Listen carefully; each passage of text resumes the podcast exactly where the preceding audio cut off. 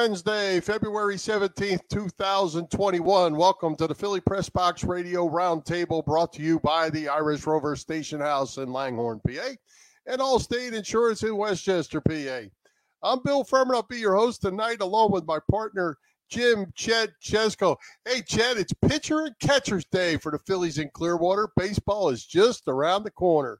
The Flyers are scheduled to resume play tomorrow night, minus seven players something's wrong with that scenario. We'll certainly talk about that. Sixers are on a three game losing streak as they return home, minus Ben Simmons, as we just found out. Um, well, things are quiet, somewhat quiet for the Eagles and their new coaching staff. Yeah, we'll talk about the Sixers and Flyers a bit later, of course. Some concerns about both of those teams of late, Bill.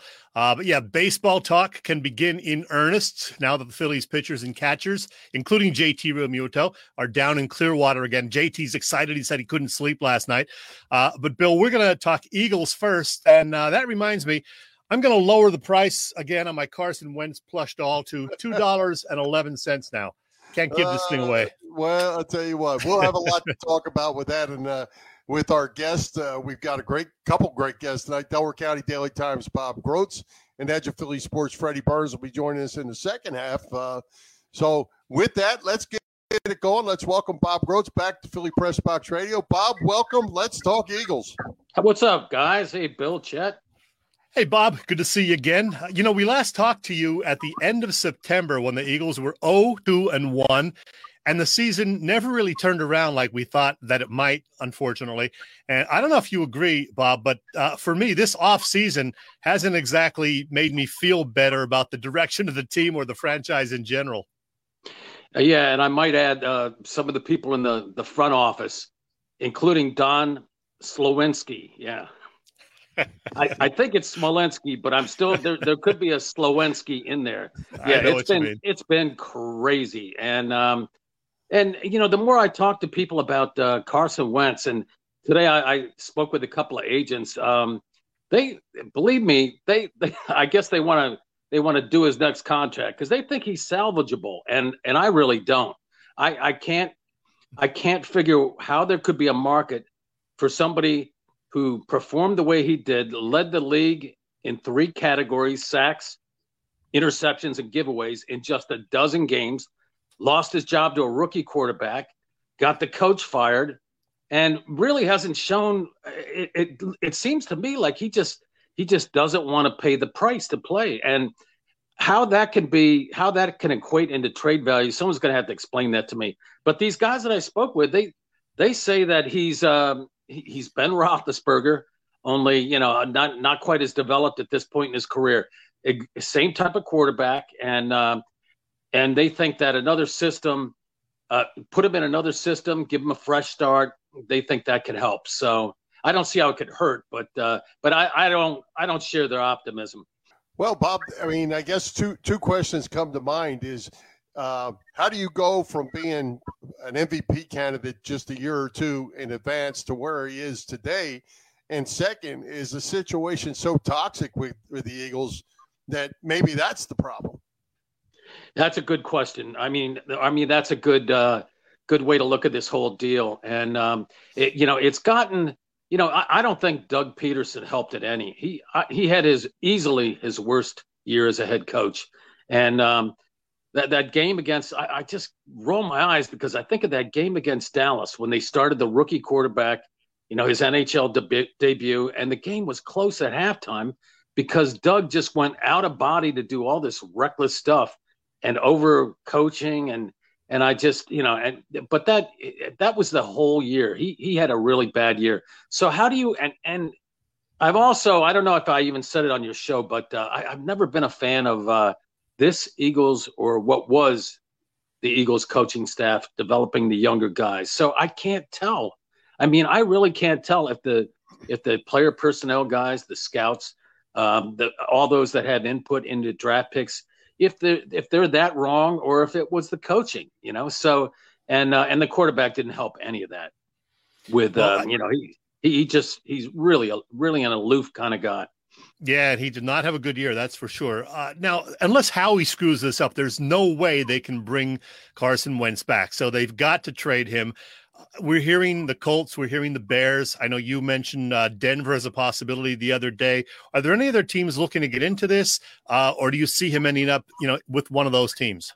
I, I think it's going to be the Colts. I, the Bears, uh, they they have a decision to make on Allen Robinson, whether to franchise him or not. And if they let him go, I mean, you're talking 15 million for a franchise tag. If they let him go, that, that you know that city they'll they'll march on the on the uh, the Bears headquarters. So I, I see them franchising him, and that's coming up uh, well next week. Yeah, I think the 22nd or the 23rd is is when the franchise tags, and there's nobody on the Eagles who's who's going to get one. I, you guys already know that no one's going to get a, a tag on the Eagles. So I think if they do that, I, I don't see them in the running for um, for Wentz at all, hmm. unless unless Wentz radically redoes his contract, and uh, and then it could get really crazy. If something like that happened, if Wentz worked with him, they'd have to get rid of Foles because there's no way that Foles is going to be over there. And if they bring Foles back here, I'm, I'm telling you, I'm I'm just gonna I'm gonna move to another city. Yeah, because right. that is gonna be just too strange, too weird. Yeah. I'll go with you. Yeah, yeah, yeah, no doubt, no doubt. But but you know, on the other hand, too, the Colts that that would be you know that's the that's the obvious situation. But you know, one of the one of the agents that I, I spoke with, and we all saw that trade of Jared Goff to Detroit, and we thought, boy, the Rams really overpaid for him, and uh, or uh, and you know the Lions, the Lions, um, that was like a salary cap kind of deal too, and that's why the, all that compensation was out there. I, I am hearing that the Eagles to get rid of uh, Wentz, it's not a first round pick is not out of the question, but it would be a deal where there were a couple of second round picks would come back, maybe a third round, and maybe another player. And you know Zach Ertz, I don't know that. Uh, they would anybody would want to take on that salary at this point in time. But the the Colts were interested in him last year, so you could see something like that. Wentz for the first round pick. The Eagles give him a, a second this year. The Eagles give him Ertz, and they give him a second next year. Hey, hey, Bob. Going back to the Doug Pederson firing, uh, you know I, I, that surprised me a little bit, but more surprising to me was Jeffrey Lurie's uh, presser afterwards, where basically it almost came out sounding like Doug wanted to win now, and and Lurie wants to go into a rebuild. He didn't use the rebuild word, but uh, that's sure what it sounded like. What what was your take on that uh, Lurie presser? Yeah, no, exactly the way that you you mentioned it there. Um, the the owner sees a big rebuilding job ahead, and uh, he he wanted to change the staff and this new staff that they had. If you if you uh, just just the coordinators alone, if you add up the ages and um, and get the averages, I think they they average a shade under 34. And the other guys, hmm. the old guys that Doug had were, you know, I'm saying old guy, which is funny, but they averaged about 45 years old. So I, you know, I think uh, there's something to be there could be something to be said for that. We we'll find out this year. Uh, that some of the younger guys, the way they learn, and with all these meetings being virtual, th- that's here to stay. That those virtual meetings, maybe not every team meeting, you know, uh, after the vaccine comes out and people get that, maybe they'll they'll return to some sense of normalcy. But virtual meetings are here to stay, and uh, NFL teams love them. They can stay tethered to players all day if they if they want by breaking up these meetings. So maybe a younger staff can help with that. I don't see how it could hurt. So we're almost sure for 100% that uh, Carson Wentz won't be here. Zach Ertz is gone. Yeah. Jason Peters, please tell me Jason Peters yeah. is not coming back again. No, I mean they they should change the locks at the NovaCare Center so he can't get back in. You know. Who else? Andre Dillard. What about him? Are you going to bring him back and give another shot yeah, or not? Yeah, he's going to. Yeah, he'll be back. And um, they invested a first round pick. They they traded up to get him. And uh, yeah. but do I think he's going to be make an impact? No, I, I really don't. Uh, Stoutland is back. He's the oldest coach on the staff at age 59 and yeah. um, he'll he'll be back. Um, I, am not so sure some of these other older guys are going to be back. And I have a, I've, I've been having arguments with other writers about this, like uh, Fletcher Cox. I mean, I, I wouldn't be surprised if uh, I mean I you know that they're asking him to uh, restructure his contract, and and I'm sure he would do that. Uh, they they they're about oh, last time I looked like 50 million over the cap, um, and that includes adjustments, the cap space they didn't use in 2020. So they they need to get under the cap. They need to do it by the first start of the league year, and I think what's that March 17th or something like that. All my days are running together. they need to do that. They got to get under the cap. So I wouldn't be surprised if some of these older guys asked to be traded. it would not surprise me in the least oh, bit. Yeah. And uh, and other people say, "No, you're crazy. He's the best player they have." Well, the owners said that they weren't going to win, or, or they they it was doubtful that they were going anywhere for a couple of years. So why do they want to be part of? You know, Fletcher Cox, 30 years old, he'll be 32 before they have a chance to get good. Why would he want to stay? And um, and, and what's more, I mean, he he was definitely um, a Jim Schwartz guy, and some of those other guys too. I wouldn't be surprised. Brandon Graham likes Philly, but I wouldn't be surprised if he if he moved on. And um, and the Eagles could save some money. And and it and it might be this might be the it, this sure looks like the time to rebuild. Let me put it this way. Um, you know, you you are going to be stuck for a little while. The NFC East is not good. You know, you don't know about this coach whether you know that you know the, that opening press conference. I know that I, I go overboard with that, but first impressions are lasting impressions. You know, it's kind of you know everybody makes mistakes. What was it, Brady? he didn't know it was fourth down. He thought it was third down earlier this season. You know, yeah. we'll come back. Yeah. So, right. so everybody, they all make mistakes, but um, I mean, there's there's no reason to think right now that this this team is going anywhere next year or the year after. And um, and oh, by the way, we right now it sure looks like Jalen Hurts is going to be the quarterback. Well, and, and to follow up on that, you didn't mention uh, Jason Kelce. Uh, I guess it's would you think it's safe to say that he would probably retire? Yeah, uh, I, what a I huge loss if, if he goes away. Yeah, I think I think that's a possibility. Um, he's still really he still finished the season healthy, so uh, but all you know all the guys that he really played with. Well, I shouldn't say all of them. Brandon Brooks will be back. Uh, well, actually, I said Brandon Brooks will be back. I wouldn't be surprised if they moved on from him. A hmm. couple of injuries makes a lot of money. Uh, Lane Johnson, I think he'll be back. So you know, Kelce, I mean, Samalo, Siamalo, and uh, and Lane Johnson, those would be the guys basically that uh, Kelce knows. So I get that wouldn't surprise me either if he moved on. And um, you know, it it's kind of it, it's going to be different. And um, you know, maybe you know maybe if Kelce stays, you know, um, he, he stays for maybe no more than a year, I think, with with this new staff. So well, Stoutland is there too for Kelce, but uh, yeah, I mean, just a, there's going to be a lot of new faces on this team. There's there's no doubt in my mind. I think you're going to see some a lot of turnover with veterans.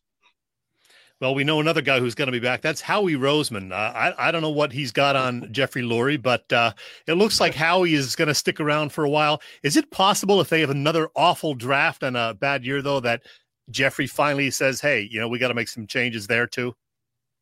Yeah, and I'm kind of surprised that they didn't do anything in in that uh, respect this year. Um, they had another guy in there, John Dorsey, who who has moved on, but uh, I thought something might happen there, and maybe he looked at the situation and, and didn't like, you know, how it was looking. Um, they got the sixth pick in the draft. Yep, you should be able to get a good player there.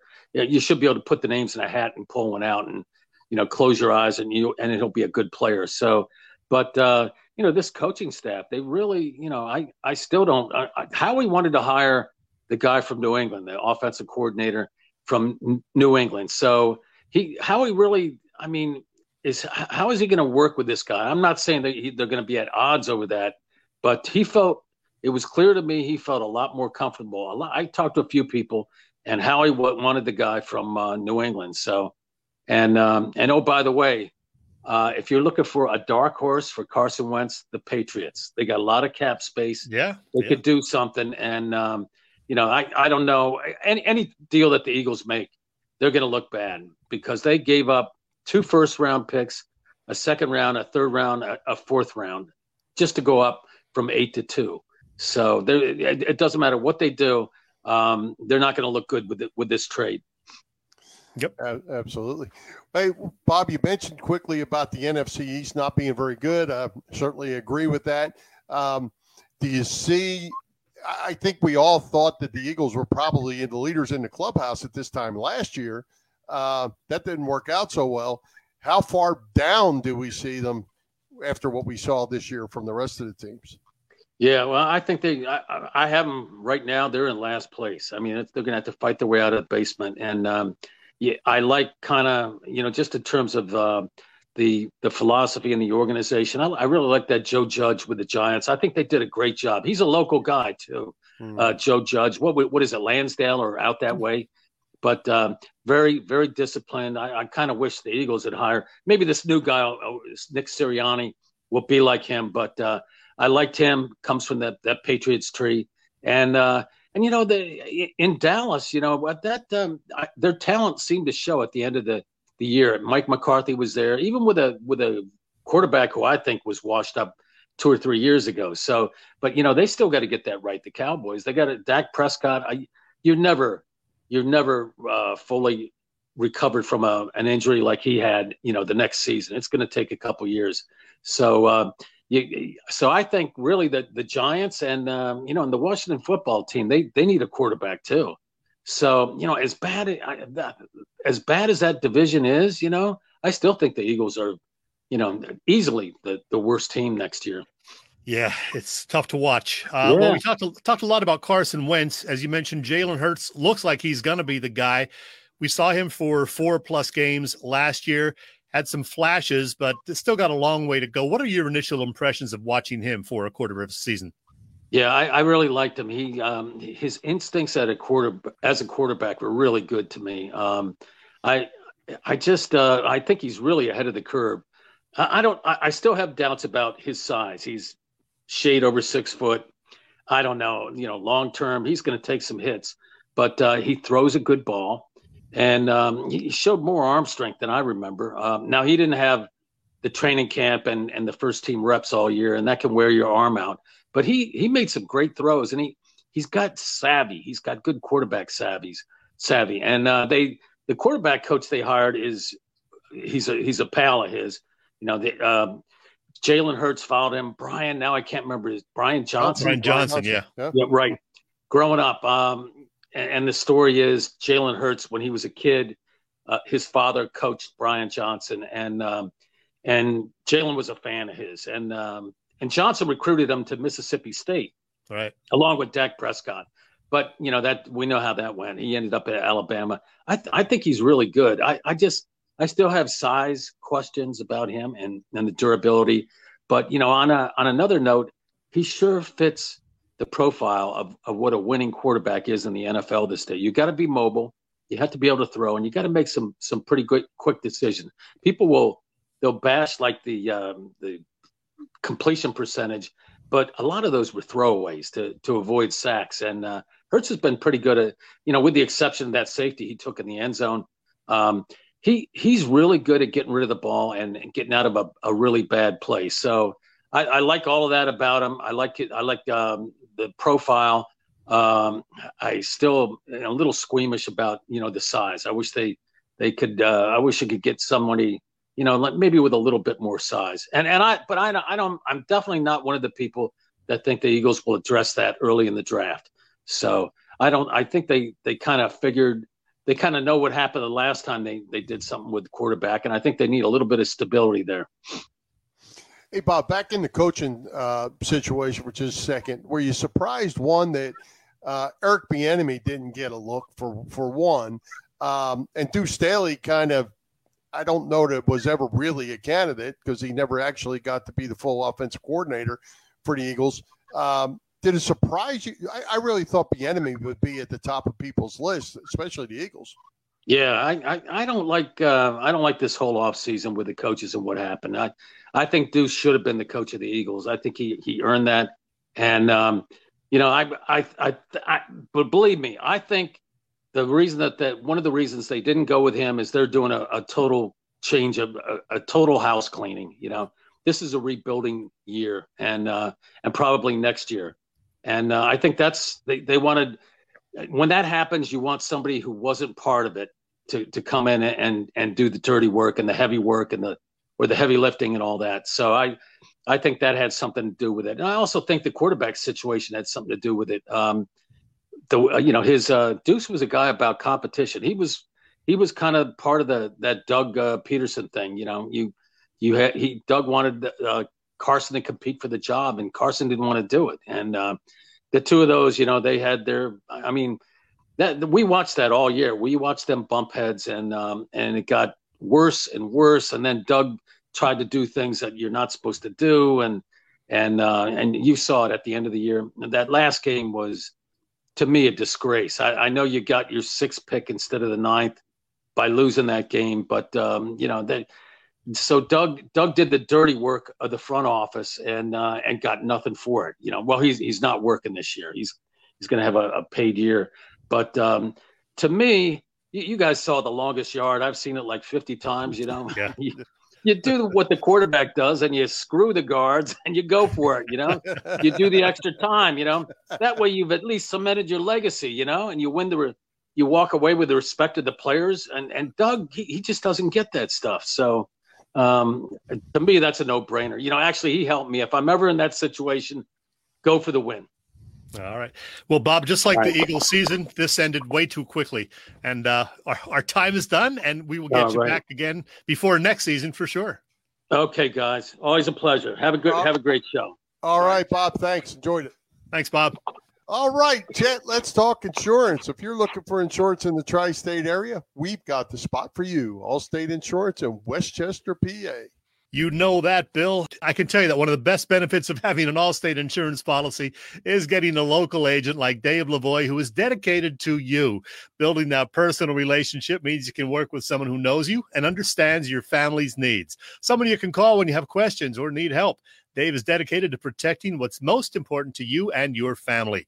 Call Dave today at Allstate in Westchester, Pennsylvania at 610 430 0700. Once again, that number 610 430 0700. Hey, everybody, it's Willie Nile here, and you're listening to Chet and Bill on Philly Press Box Radio. You lucky people. Thanks, Willie. Hey, Chet, Flyers have a real situation for tomorrow night's game against the Rangers and Sunday against Boston in Lake Tahoe uh, with his COVID situation. I'm not sure how the league can expect to play seven guys down. You know, we always say next man up we get that. Seven guys, Giroux, Konecny, Voracek, Laughton, Lindblom, Braun, of course, Morgan Frost, who's already on the injured list. So, I mean, you're talking the whole entire first line plus a couple other key players. Uh, I don't know how you, the league can expect them to play in that situation. Yeah, uh, you mentioned all the guys who won't be there. From what we understand from reading Sam Carchidi last night or this morning, four players from the taxi squad were among the 14 skaters who practiced yesterday. You got forward Andy Andreoff, you got Maxim Sushko. I like that name. David Kasha, spelled like case, but it's David Kasha, and defenseman Derek Pouliot. So get used to those names at least for tomorrow night because all of those guys could be in the lineup against the Rangers. That's going to be a tough one.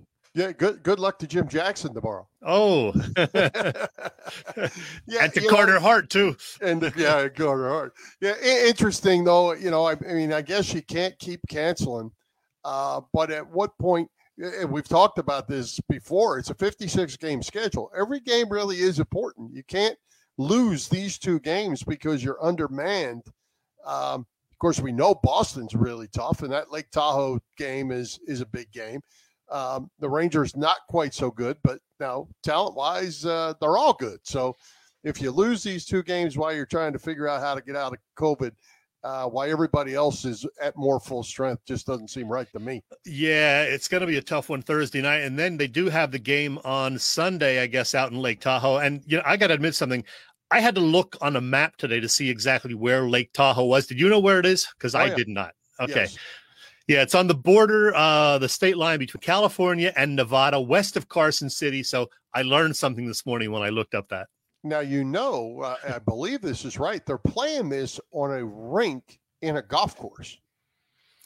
I didn't know it was on a golf course, but I knew that they specially made this rink, and I saw a picture of it. It looked real nice. So yeah, but I believe it is on the Lake Tahoe golf course where ah. they play. Uh, where they play. Surely there's lakes in Lake Tahoe. No.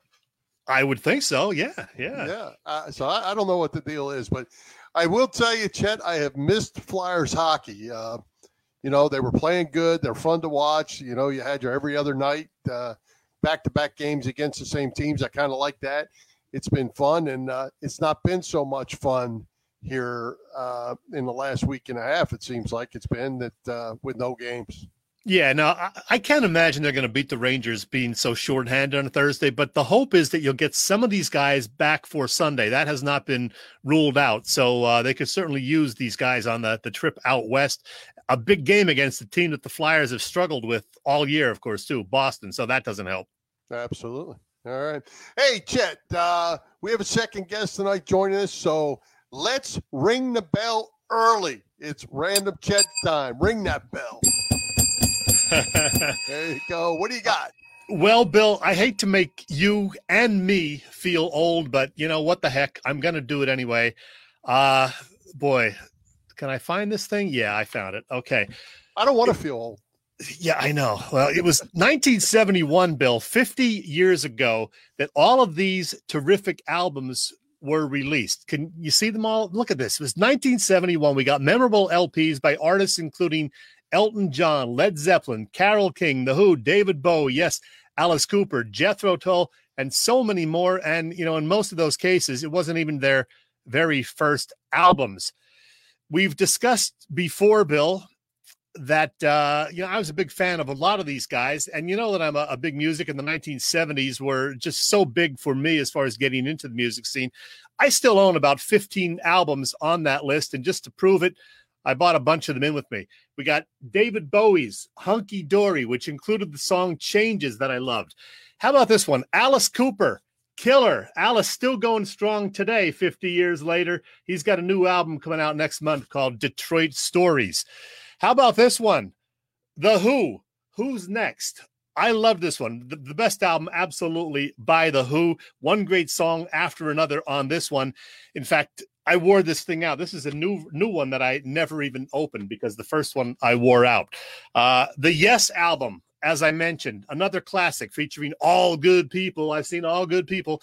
My original copy of Led Zeppelin's fourth album called Zoso also got worn out, so I had to buy a replacement for that a few years later. In fact, I bought it for $2.95 at one of my favorite used record stores out in State College, Arboria. Our buddy PJ is well aware of that place because he was out there visiting many times.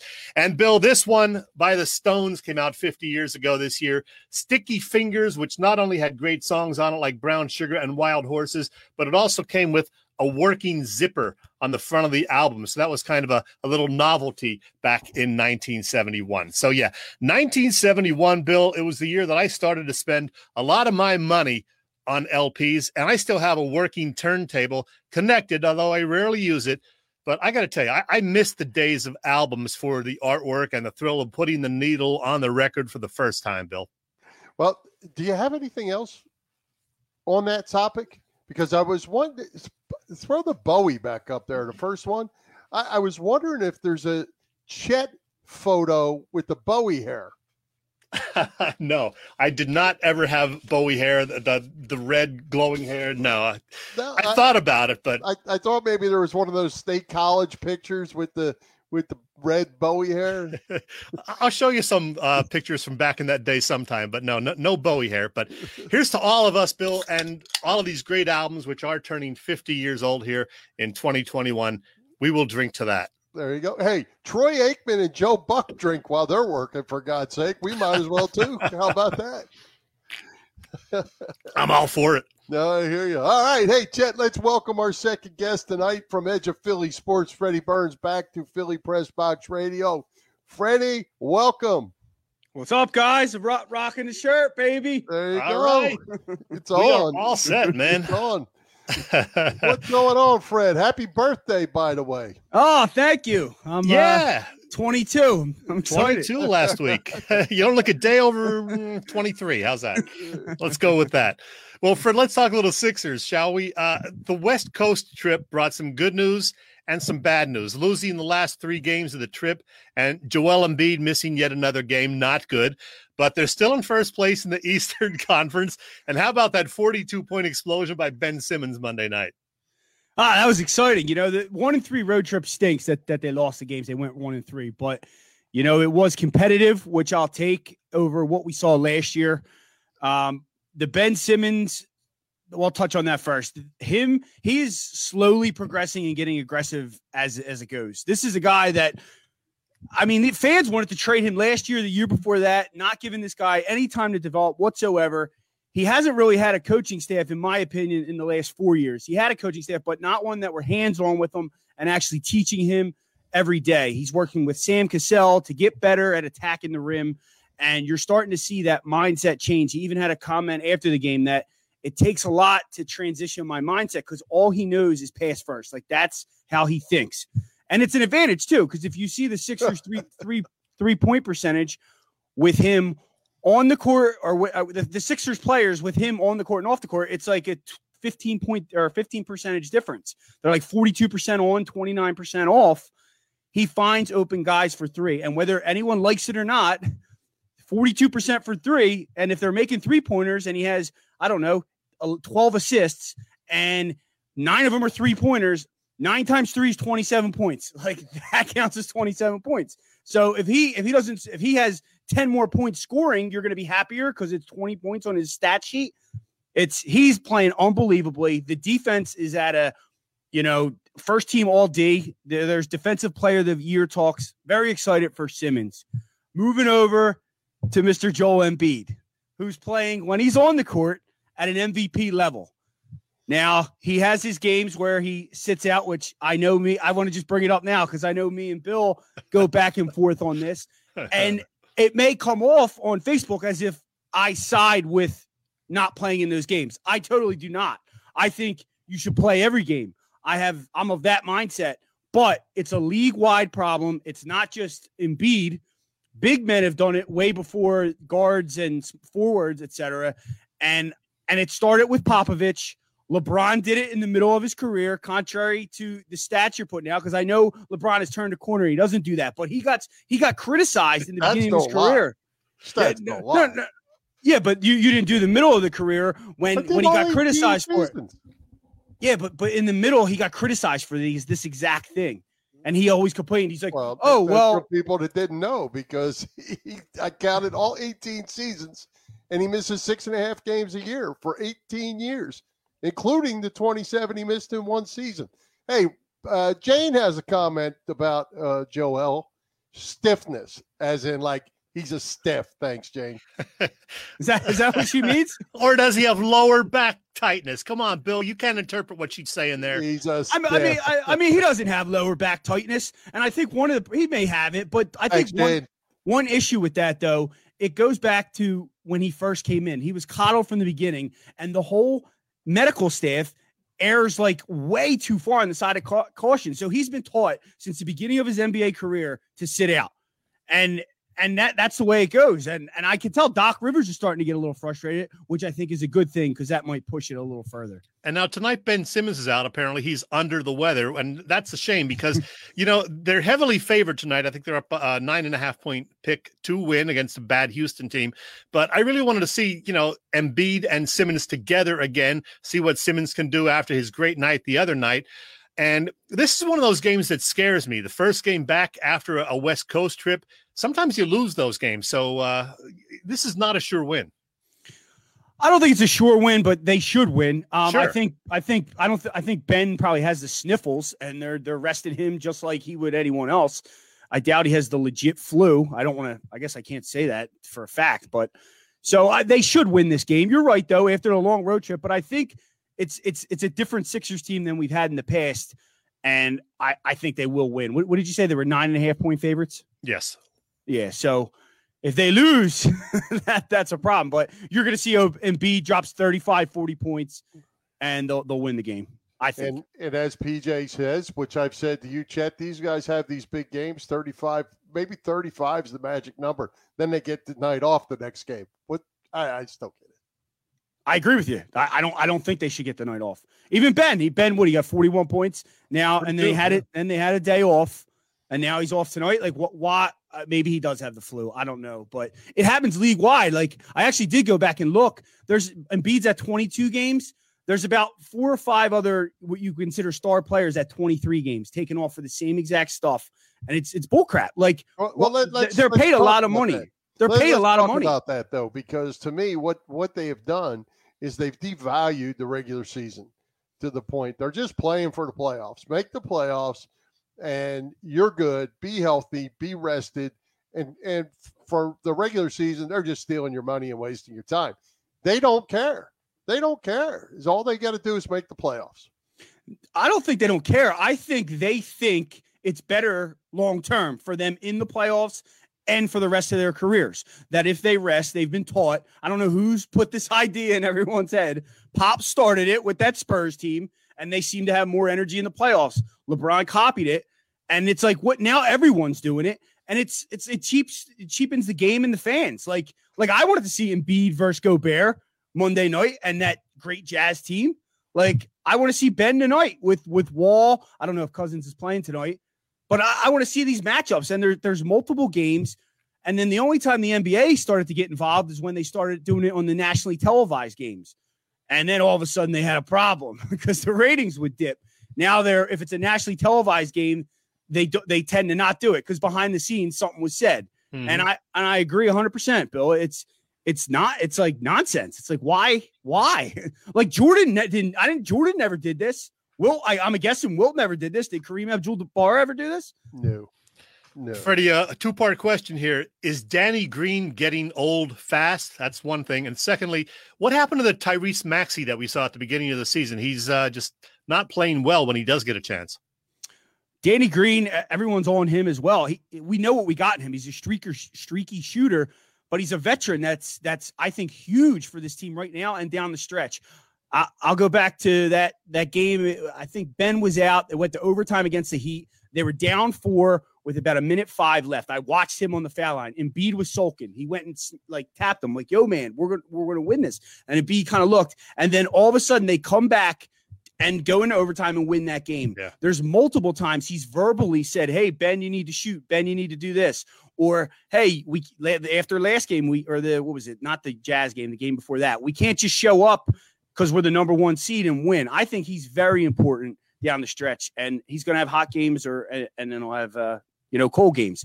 And then as far as Maxey goes, he's just a rookie and he's getting more minutes. He's really all he has right now is that drive to the basket floater. He can't set up an offense yet. So he's just developing. I, I think we put a lot of pressure on these young players that, like, okay, yeah, they got hot in the beginning and he's having some success, but he's not just going to play like that till the end of his career. He's going to have to hit a wall and, Yeah. you know, grow from that and move forward.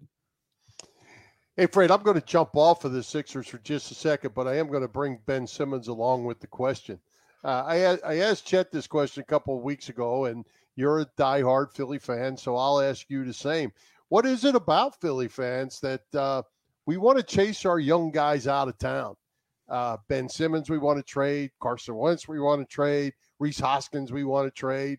Uh, Giroux for his whole career. Giroux for his whole career. What what is it? What what is it that uh, about Philly fans and what are their expectations of these young guys? I mean, Simmons is still what twenty three, Yeah. right? 23. The guy's been in the playoffs every year. Like that doesn't happen. Like Jordan, never mind. Year seven, like all the stars, year seven in the NBA, anyhow. That's when they start making championships. This guy's in year four, 23. Anyhow, I am really starting to question this, and I'm I'm having a serious issue with this, like dead serious. I used to take pride as a kid growing through that of the IQ of the Philadelphia fan base and how smart they were.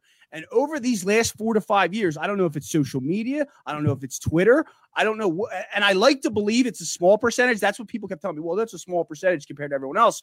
But then I listen to the radio and then I listen to this. I'm really having a hard time. Like, are we not that smart of a fan base? Are we just crazy? And we just, are we what the national media says we are? You know, just idiots that yell and scream all the time? Because it sure seems like that. And we were very quick to just throw, get rid of players. Like, like I, McNabb, I'll take for example. Now, I by the end of McNabb's career, I had turned on McNabb, and as he developed, there was things that I didn't like about him that that was, you know, I, that maybe he turned against it, didn't want to root for him anymore. But he was getting hammered the first two, three years. The guy when when he wasn't even he, he was getting killed. Like the guy was in NFC championships games and he had a great defense. He was running, he was the best quarterback we had seen since Randall, and he was getting killed. I don't know, Bill. What what do you guys think? Were, was there ever? A, let me ask you this: Was there ever a time through the like seventies, eighties where you were like, I don't know, am I am I embarrassed to be a Philadelphia sports fan at this point? Well, the big difference was back then there wasn't even any sports talk radio, so it was tough to gauge it. All we had were you know watching the games, occasional interviews, and uh, you know what we read in the newspapers there wasn't really the whole fan reaction. And then of course in the 90s came sports talk radio and people got to voice their complaints. And then when social media came around in the early mid 2000s people just used that as an opportunity to get negative. I think it's more easy to vocalize your negativity than it is to say something nice. So that kind of stands out more than anything positive yeah, and the other thing too, Fred, uh, back uh, before your time, they were Mike Schmidt was not a fan favorite. Right. They they wanted to run Mike Schmidt out because they thought Mike they thought Mike Schmidt thought he was too cool. You know, they liked Bobby Clarke because he was a grinder. You know, they loved Bobby Clarke, still do. Uh, same with Moses Malone and Julius Erving, Moses Len, Malone, Lenny especially. Dykstra too. They like that blue collar, hardworking guy. Right. Aaron Rowand smashing his face. He'd run through a wall for a baseball. Those are the guys they liked. Scott Rolen was was of the Mike Schmidt ilk. You know, they he was too cool. They didn't like him.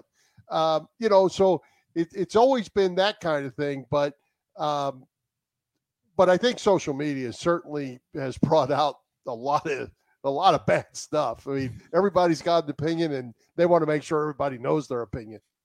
Hey, and I mean, I, I think yeah. it's cool for for us to have like not us and other people to start a podcast and an internet show and do all that stuff and have an opinion.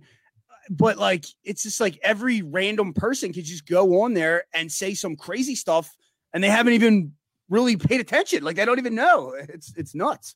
So, Fred, the Sixers are still hanging on to first place in the East, uh, despite losing their last three games. They have a little bit of an easier schedule coming up, but I'm still not feeling really confident they ha- that they have all that they need to contend for the title. Trade deadline is March 25th.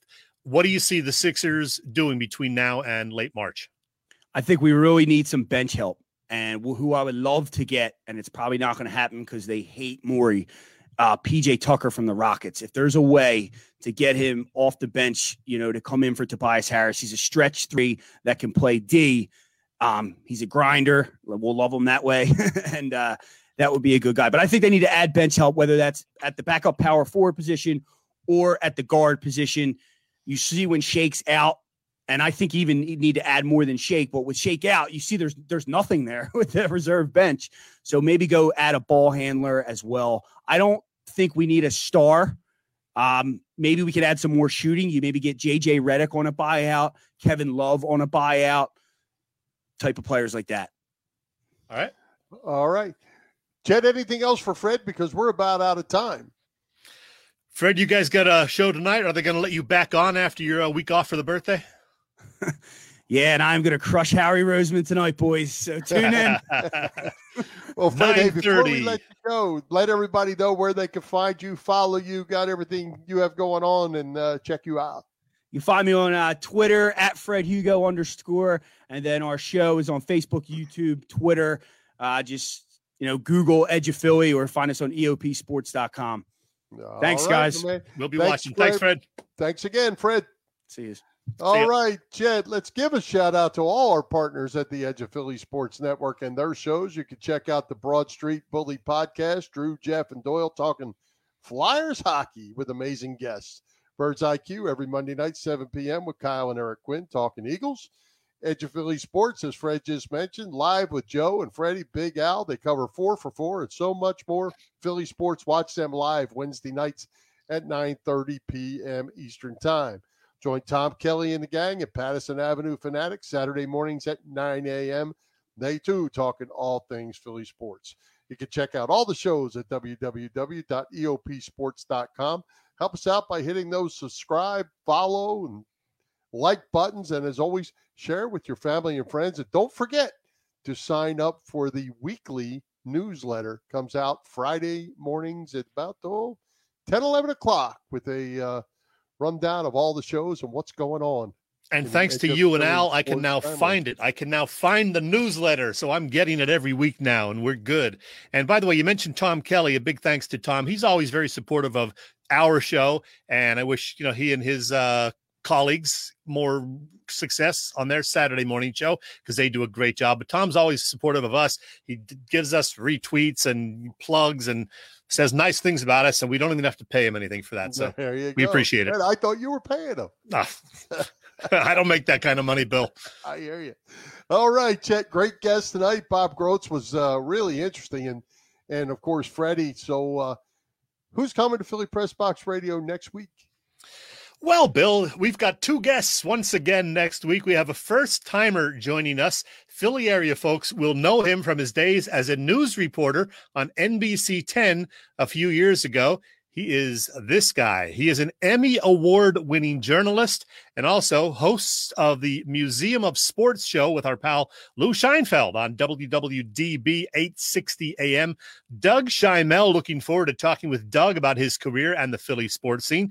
But that's not all, Bill. We also will have a visit next week from Bob Brookover. Yeah, Inquirer.com Phillies reporter Bob Brookover. Can't wait to start talking with some of our favorite Phillies journalists and broadcasters and former ball players in the weeks ahead as things get going down in Clearwater. So, a couple of great guests next week, Bill. Uh, absolutely, absolutely. Hey, one thing, Chet, I wanted to go back on with Bob uh, Bob Grotz, and I he kind of caught me a little bit off guard, and maybe I just didn't do enough homework, but I would have sure liked to delve into his perspective on Doug Pederson and Carson Wentz going at it all season. Uh, I didn't know that, so obviously it didn't lead into the question. But when it happened I, at there at the end, I was like, "Man, we could probably talk about this for an hour. What, what's going on?" Yeah, I mean, there were some hints of that, but nobody knows the whole story because nobody's really saying anything about it. I mean, you know, Doug's not going to say anything. And of course, Carson, for all his faults this year on the field, he never, ever said a word publicly about any of his teammates or the coach. And we haven't heard anything at all from Carson since early December. So who knows what the real story is? But I think it was obvious that there was something going on between those two. They didn't see eye to eye.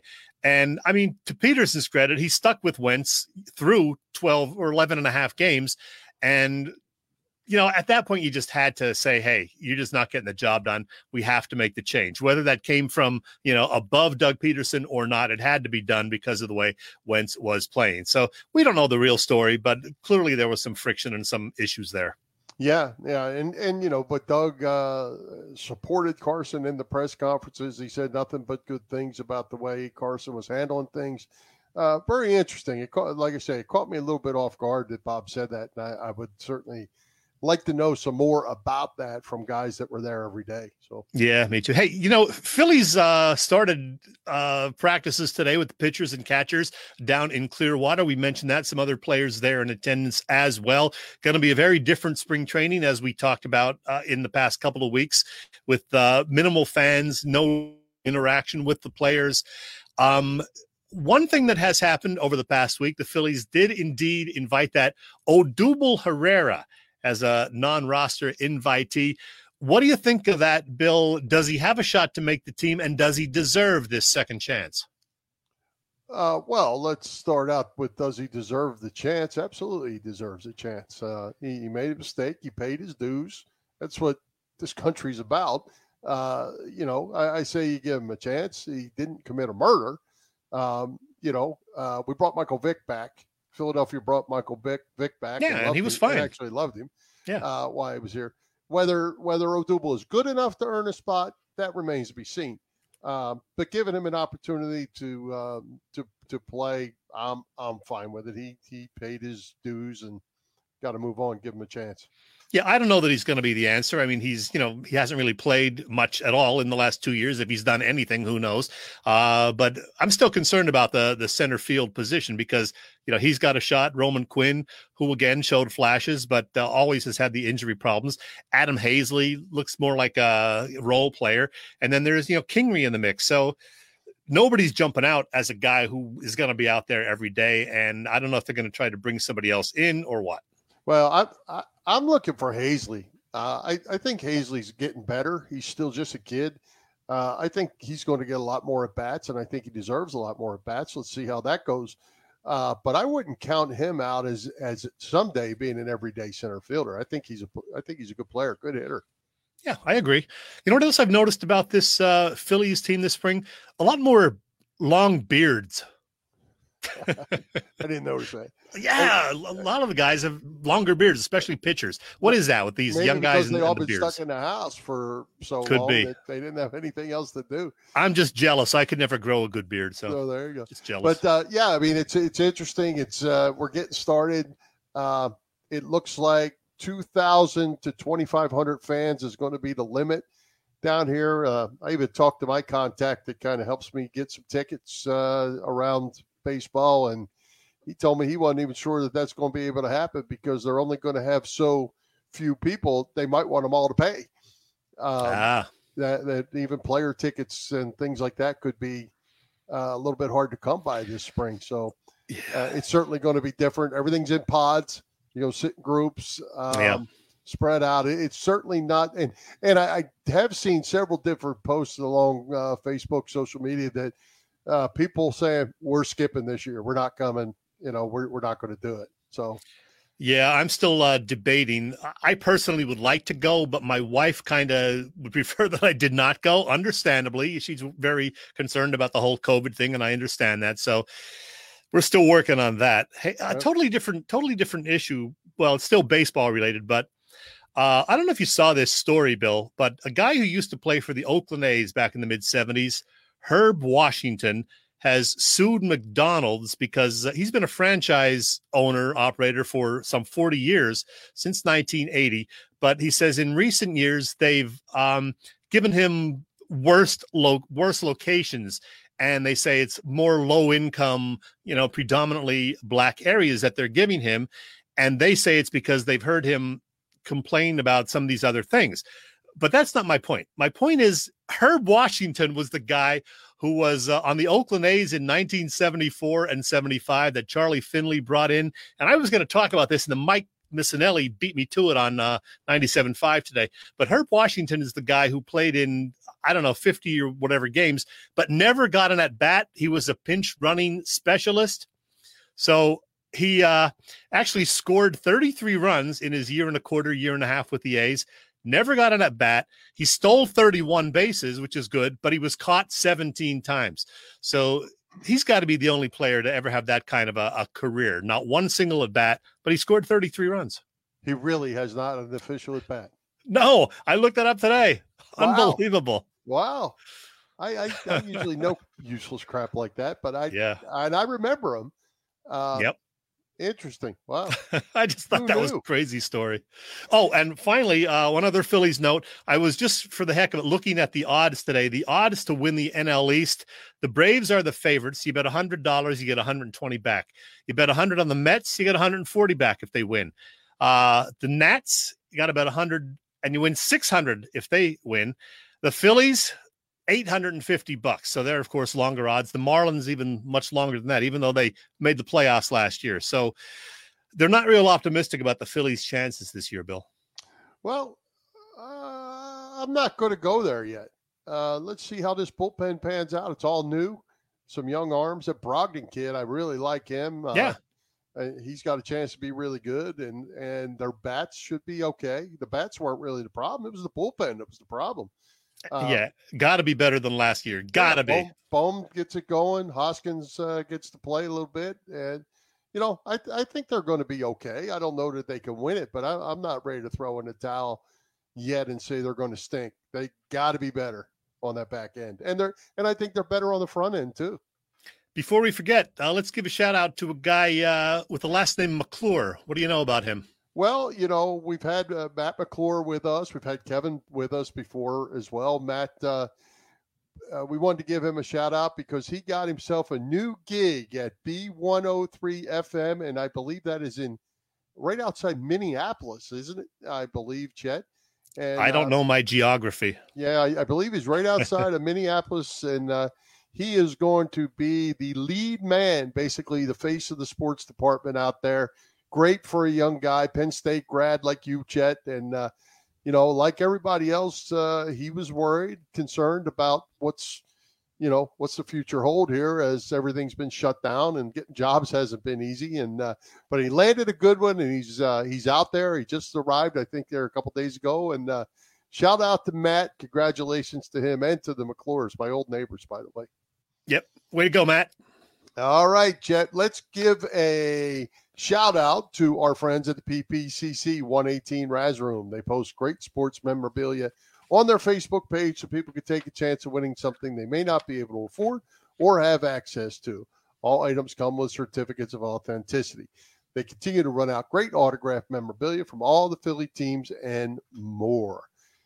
They have 11 line razes, mystery boxes, and now a memorabilia shop. Check out their Facebook page, like them or follow them. It's PPCC 118 Raz Room and PCCC PPCC 118 Raz Room shop on Facebook. Easy for me to say.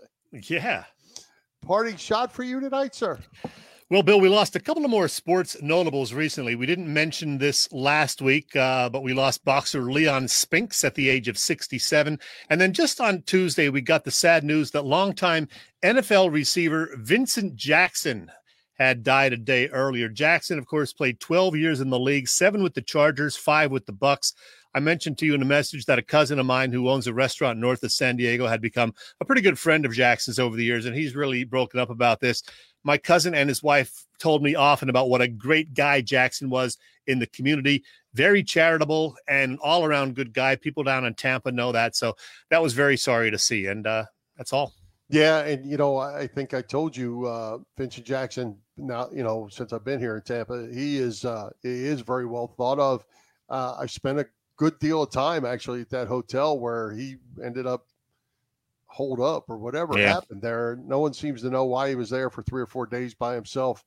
Um, I, January I 11th, he checked in. January 11th. Yeah. Well, and actually, the police found him there and went and interviewed him and checked him out. And he was good. Yeah. Everything was good. And then a couple days later, he, he, he, was found. So yeah, um, sad. Here, here, that the, you know, the first thing you want to talk about is the head injury thing. Was that part of it? I heard something today. You know, the rumors you can't you can't go with, but that there may be some alcoholism involved uh, hmm. uh, over the long haul. I hate to see it. Good, good man. Um, you know, great to the community. That's that's really a big thing. Besides being a really good player in his day as well. Yes, indeed. Sorry to see you go, Vince. All right. Anything else before we wrap it up? Happy birthday, Billie Joe Armstrong, frontman of Green Day, 49 years old. I'm a big fan of Green Day, and I just threw that in there for the heck of it. And how about happy birthday, Jim Brown, and happy birthday, Michael Jordan? Ah, them too. Yes. Yeah, they they were pretty good at their game. Wrap it up, Bill. All right. We'd like to thank tonight's special guest, Bob Grotz and Freddy Burns, our sponsors, the Irish Rover Station House, Bob Sullivan's LikeYourAge.com, PPCC 118 Razrube, and Dave Lavoy of Allstate Insurance in Westchester. For Jim Chetchesko, this is Bill Furman. We hope you enjoyed the show. We'll join Philly Press Box Radio next Wednesday, February 24th at 7 p.m. You can listen live on Facebook or watch us or listen through our website, phillypressboxradio.com, on blogtalkradio.com slash phillypressboxradio, on Google Podcasts, Apple Podcasts, iHeartRadio. And what's the new one I found today? gymandfitness.com. Check I have out. no idea. There's a whole page about us, and we didn't even know it. I don't know how I stumbled on that. Send money. All right. High hopes, Philadelphia sports fans.